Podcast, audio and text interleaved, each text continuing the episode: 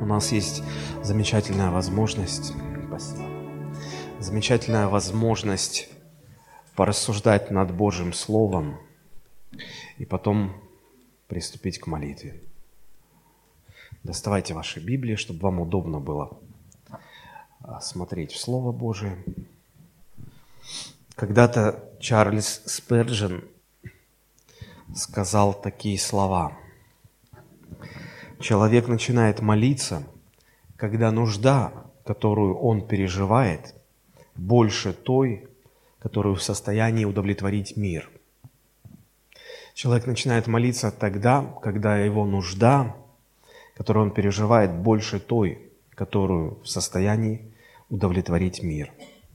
Дай Бог нам такие нужды, которые влекли бы наше сердце к Богу. Потому что есть другие нужды, на которые отвечает этот мир. И есть нужды, которыми он буквально затягивает нас в свою власть, во все похоти, во всю грязь, которая есть в этом мире. А мы сегодня рассмотрим одну историю, на примере которой извлечем для себя несколько уроков, пять важных уроков относительно молитвы. Эта история записана в книге «Судьи», первая глава. Мы прочитаем с двенадцатого по пятнадцатый стихи. Также эта история а, находится в пятнадцатой главе книги Иисуса Навина. А, она дважды упоминается в Библии, практически буквально повторяясь. И она нам повествует о Халеве и его дочери. Давайте откроем Судьи один, двенадцать и прочитаем до пятнадцатого стиха. «И сказал Халев, кто поразит Кириаф-Сефер и возьмет его, тому отдам Ахсу, дочь мою, в жены. И взял его Гофониил, сын Кеназа, младшего брата Халевова. И Халев отдал в жены ему Ахсу, дочь свою. Когда надлежало ей идти, Гофониил научил ее просить у отца ее поле, и она сошла со сла. Халев сказал ей, что тебе? Ахса сказала ему, дай мне благословение. Ты дал мне землю полуденную, дай мне и источники воды. И дал ей Халев источники верхние и источники нижние». Мы часто видим в Священном Писании, как состояние Божьего дома отражается в состоянии наших семей, семьи, в жизни семьи.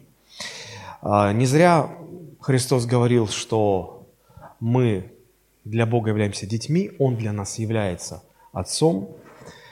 И Он говорил, что если вы, будучи родителями, можете что-то доброе давать своим детям, тем более Отец Небесный, также имеет отношение такое же к своим детям. Поэтому мы, верующие, являемся Божьими детьми, и нам дозволено вести себя так, как дети ведут себя по отношению к родителям, и ждать от Бога такого же отношения, какое мы, родители, проявляем к своим детям. Вот эта короткая история – это история внутри одной семьи. Мы знаем, что Халев был предводитель, одним из предводителей Израиля, и по мере того, как они завоевывали новые и новые города в земле обетованной, Израиль получал в наследие землю. И вот, значит, однажды этот человек сказал, что тот храбрый воин, который сможет поразить Кириаф-Сефер, это город, возьмет его, тот получит в жены мою дочь. Этим храбрецом оказался э, племянник, по сути, Халева, да, потому что он был сыном родного брата. Вот. Его звали Гофониил. И так и произошло. Гофониил женился на Ахсе. Вот. И э, смотрите, как интересно написано. Когда надлежало ей идти, но в более э, таких вот понятных переводах, в расширенных переводах, там речь идет о том, что когда состоялась свадьба, И когда нужно было предстать вот перед родителями, да, тогда вот муж ее, Гофониил, научил ее, чтобы она попросила что-то у отца, попросила землю. Вот. И, значит, то, что дальше произошло, вот эта история того, как дочь идет к своему любящему отцу, обращается к нему с просьбой, она в определенной мере отражает то, как мы, дети Божии, приходим к своему отцу что-то просить. И вот в этой истории мы можем для себя кое-чему научиться. Я хотел бы провести некоторые параллели. Мне кажется, именно по этой причине эта история дважды упоминается в Священном Писании, для того, чтобы привлечь наше внимание. Не все истории дублируются, но, возможно, это для того, чтобы привлечь наше более пристальное внимание и чему-то научиться. И я хотел бы три основные части кратко осветить. То, что касается истины, которые касаются нашей подготовки к молитве. Второе – это то, что касается самого прошения. И третье – это то, что касается того, как, какой ответ мы получаем. Первое – подготовка. Мне самое первое, что бросается в глаза в этой истории, это продуманность просьбы дочери своего отца. Прежде чем она обратилась с просьбой, она подумала. Я хочу вам объяснить, где и как я это увидел. Значит, как только она вышла замуж, то в те времена было положено отдавать приданое. То есть отец давал приданое. И вот в качестве приданого отец подарил э, участок земли. И вот э, Ахса, придя в дом своего мужа, фактически принесла ему этот подарок, этот участок земли. Он стал их. И вот мы, мы здесь видим, что когда настало время прийти в дом Халева, и можно было о чем-то попросить, то э, муж Ахсы, написано, научил ее, что просить. И смотрите, что он учит. А, еще участок земли. Один уже есть, и еще второй тоже будет хорошо. И казалось бы, ну, наверное, да. Но дальше, читая историю, мы видим, что Ахса просит совсем не то, чему научил ее муж. Она смекнула, она была мудрой женщиной, и она увидела, что зем, земля-то подарена, но а, земля такая, что ей нужно орошение, ей нужна вода для того, чтобы быть плодородной. Без этой воды, ну, вот эта земля бесполезна. И она знала, что у отца есть источники. И если бы вот он подарил эти источники а, ей, тогда эта земля могла бы приносить плод. И она подумала, зачем нам еще один участок земли, иметь два бесплодных участка земли, лучше иметь один, но плодородный, тот, который давал бы прибыль, урожай. И поэтому она, обращаясь к своему отцу, просит не то, чему научил ее муж, а то, что научил муж, это, наверное, это вот, ну, он рассказал первое попавшееся, вот что, что ему показалось правильным. И вот мне кажется, в этом для нас первый большой урок. Прежде чем просить Бога о чем-то, подготовьтесь. Потому что первое попавшееся, что вот вам покажется, если вы придете неподготовленным просить у Бога, оно вряд ли будет на самом деле тем, в чем вы нуждаетесь. Поэтому если вы немножечко подумаете, подготовитесь, поразмышляете, что вам на самом деле нужно, прежде чем просить у Бога, то это будет хорошей подготовкой к молитве. Не нужны какие-то пространственные речи, не нужно что-то вот такое э, величественное. Потому что, помните, когда она пришла к отцу своему, отец задал ей простой вопрос, что тебе? Что конкретно? Если бы она начала, о, достопочтенный отец, о, как велики владения твои, как велика и безгранична любовь твоя ко мне, дочери твоей. Она простирается от запада на восток и с севера на юг. И, так, и знаете, как мы молимся, да? Пространно. Он просто, что тебе? И она а, излагает очень конкретную просьбу. Вот, поэтому, когда мы а, приходим на церковные молитвенные собрания, то наши общие церковные молитвенные собрания – это не столько место и время для вашего личного общения с Господом, сколько это время для того, чтобы церковь вместе собралась, чтобы просить что-то конкретно у Бога. Это время прошения, когда мы конкретно молимся и просим. Да? И здесь нужно быть конкретными. Мы понимаем, мы, про, мы, мы тут не, не столько общаемся, сколько просим. Почему? Потому что мы осознаем, что мы как церковь без Божьего водительства, поддержки, содействия мы не выживем. Поэтому мы и просим, поэтому мы собираемся и просим благословений у Бога. Итак, это первая мысль. Вторая мысль относительно подготовки в этом отрывке тоже очень интересная. «Когда надлежало ей идти», четырнадцатый стих, Гофониил научил ее просить у отца ее поле. И она сошла с осла, Халев сказал ей: «Что тебе?» Как-то очень коротко все, как в телеграмме описано. Но я здесь вижу вот какую картину. Прежде чем а, Ахса пошла в дом своего отца, явно у них было какое-то совещание, потому что муж наставлял жену, о чем просить. И наверняка жена сказала: «Пойдем вместе. Ну вы же мужчины.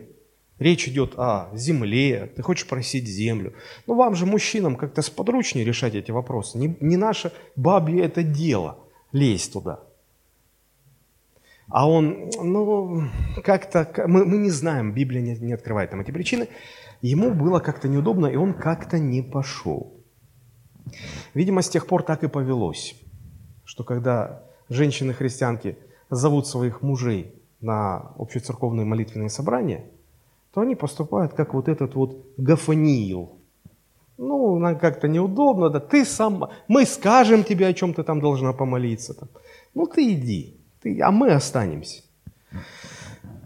Но здесь мудрость вот в чем заключается, что если не идет с вами никто, то ну, идите сами тогда уже, в конце концов. Но лучше, когда вы с собой кого-то возьмете. Старайтесь не стоять у престола благодати в одиночку. Молитва становится сильнее, когда святые дети Божьи, держась друг за друга, объединяют свои сердца и просят у Бога милости, и просят у Бога благословения. Я думаю, что эта молитва все-таки сильнее. А вы скажете: ну а где такое написано? Ну вот сам Христос говорил, что если двое или трое из вас согласятся, вот сила в согласии. Если двое или трое согласятся, вот точно ответят, вот точно Отец Небесный ответит вам.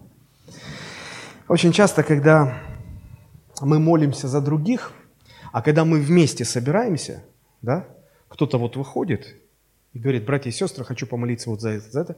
И мы, все остальные, мы так или иначе, мы присоединяемся к его молитве. И мы молимся за другую нужду, не за свою, а за чью-то другую вместе. Так вот, почему важна совместная молитва? Когда мы молимся за других, за нужды других людей, очень часто Бог восполняет наши собственные нужды. Помните, как в книге Иова написано? Там буквально сказано: «И возвратил Господь потерю Иова, когда он помолился за друзей». До этого как-то вот этого не было.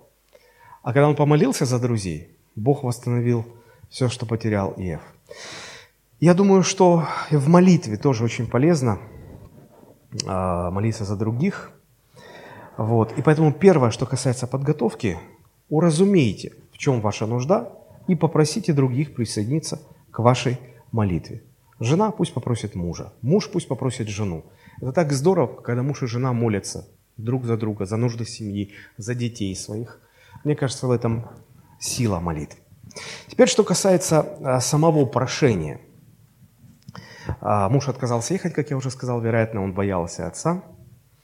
Она, поскольку она была дочь, она знала, к кому едет, она не боялась. Вот так же и сегодня. Проверьте, вы больше в этой истории похожи на Ахсу или на этого а, Гофониила, потому что сердце женщины тянулось в дом отца, а сердце мужчины тянуло его в другую сторону. Тоже очень интересное наблюдение. А, молитвенные собрания я рассматриваю не иначе, как возможность просить благословения у любящего отца. Вот Ахса села на ослика, ну, это был естественный тип передвижения для женщин того времени, Вот. И а, отправилась в дом отца. Когда она подъезжала уже, я думаю, что отец издалека ее увидел. Вот. И когда а, она уже приближалась, мне кажется, по выражению ее лица, отец уже почувствовал, увидел, что она идет просить о чем-то. Ну, я не знаю, как в других, но в моей семье, у меня две дочери, я всегда знаю, когда они приходят что-то просить. Потому что это вот уже, знаете, это отработано годами. Когда открывается дверь в мою комнату, и заходит дочка и говорит: «Папочка!» Все, я сразу понимаю, пришло время прошения. Я думаю, что у каждого отца примерно так. Вот он заранее видит. И вот когда Ахса под, под, подъехала к отцу, написано, здесь просто написано, она сошла с осла. И нам это ничего ни о чем не говорит. Но дело в том, что в те времена это был знак почтения, знак уважения. Она проявила тем самым уважение к своему отцу. Вот. И в этом я вижу знак глубокого-глубокого почтения к своему отцу. И это нам указывает на то, что когда мы, мы, мы Божьи дети, да, Он наш Отец, и можно, некоторые проповедники учат, что можно ногой открывать дверь в тронный зал и забегать. Там, ну, это же Отец твой, поэтому ты можешь. И она себя так не ведет. Она проявляет знак почтения, уважения. Я думаю, что это учит нас тому, что если мы молимся, если мы приходим с просьбой к нашему Небесному Отцу, мы должны молиться смиренно. Мы не должны вести себя так, будто мы ровнее Ему. Мы не ровнее никогда не будем. Он творец, мы творение. Никогда нельзя молиться так, как будто бы Он должен исполнять наши все прихоти, а мы имеем власть повелевать Ему. Как, Господи, сделай то, сделай то, сделай вот это. Я думаю, что когда мы молимся, мы должны преклоняться перед Всевышним. Он на небесах, мы на земле. Нам нужно сознавать и признавать себя а, недостойными приходить в Его присутствие. И говорить таким тоном, каким говорит человек, который умоляет о великом милосердии, о великой милости. Вот именно так подошла к прошению Ахса, когда обращалась к своему отцу. Как отвечает отец? Он задает конкретный вопрос: «Что ты хочешь? Что тебе нужно?» Я думаю, что именно этот вопрос задает сегодня Бог, когда мы приходим на молитвенное собрание о чем-то просить. Мне кажется, что иногда Господь хотел бы прервать а, молящегося и просто сказать: «Слушай, ну прось, просто скажи, что ты хочешь. Что ты хочешь?» Поэтому в основу своей просьбы положите четкую, ясную, глубокую, глубоко осознанную потребность, что вам нужно. И выскажите это, благоговейно выскажите. Очень важно понять, что, э, хотя многие люди говорят: ну он же, он же Бог, он же знает, что вам нужно. Но он так сделал, что нам нужно просить. Знаете почему? Потому что иногда сам процесс нашего прошения, нашей молитвы, Он приносит, приносит нам больше благословения, чем то благословение, которое мы просим в молитве. Понимаете? Мы-то думаем, что вот если Бог даст это благословение, вот это, сам, это, это больше всего нас благословит. Но иногда сам, сам процесс молитвы делает нас более благословенными, чем то, о чем мы просим. Хотите пример? Иаков. Помните, как он целую ночь боролся с Богом? И он вцепился в этого ангела Божьего и сказал: «Благослови меня, не отпущу, пока не благословишь». И он всю ночь провел в борьбе. И богословы сравнивают это с молитвой. И эта молитва изменила его, она его сделала другим. Потому что ангел под конец, устав, он сказал: «Хорошо, все, хватит. Как тебе имя?» Иаков. Иаков означает обманщик. Говорит: «Теперь тебе имя не Иаков, теперь тебе имя Израиль». А Израиль приводится «князь Божий». Ты боролся с Богом и будешь одолевать людей. В молитве изменилась его сущность. Не то, что он получил, а то, через что он прошел, изменило его суть. Молящиеся люди в характере своем отличаются очень сильно от немолящихся. Есть те качества характера, которые мы никогда, никак, никаким образом не сможем получить в свое естество внутреннее, если не станем людьми молитвы. Вот это чрезвычайно важно. Вот почему Бог хочет, чтобы мы именно просили. А дальше очень интересно посмотреть, как Ахса просит. Посмотрите, она говорит: «Дай мне благословение. Ты дал мне землю полуденную». Дальше что она говорит? «Так дай же мне и источники воды». «Так дай же мне и источники воды». То есть, смотрите, она говорит: «Ты уже подарил нам землю на свадьбу, ты подарил нам землю. И мы благодарны тебе за это». И это здорово, мы очень рады. Но что эта земля, если она не будет орошаема водой? «Так дай же нам и источники воды, чтобы эта земля могла приносить плод». Посмотрите, как удивительно эта женщина сочетает в своей молитве просьбу, прошение с благодарностью. Она благодарит за то, что Отец уже дал, и просит еще. Вот а, так же и нам нужно сочетать в своей молитве благодарность за то, что Бог уже дал, с прошением того, чего мы еще хотим. Знаете, на что это похоже? Когда атлет отходит назад, чтобы взять разбег, разгоняется для того, чтобы прыгнуть вперед. Подобно этому и нам нужно отойти во времени назад, чтобы поблагодарить за то, что Бог прежде нам дал. Это как бы мы отходим для того, чтобы разогнаться. Мы вспоминаем, что Бог нам дал, мы благодарим за это, это дает нам силу сделать разгон, чтобы просить о том, что мы хотим в настоящем попросить у Бога. Понимаете эту аналогию?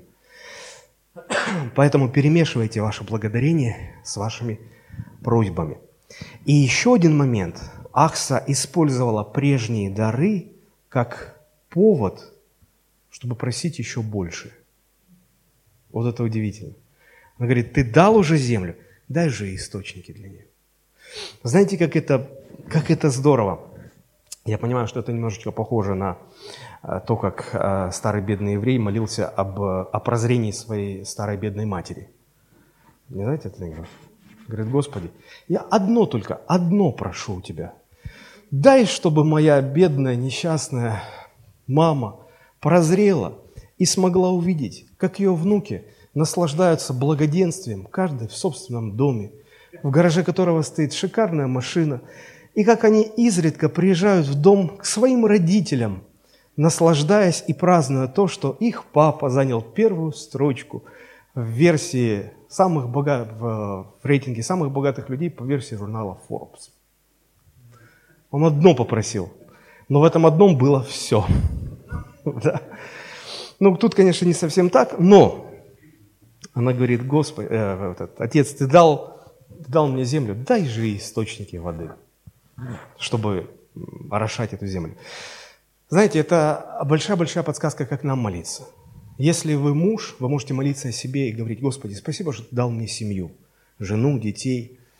Дай же мне и благодать Твою, и помазание Твое, содействие Твое, вести семью, управлять семью, обеспечивать семью. Какой я буду муж, если я не смогу, если Ты мне не дашь эти источники воды?»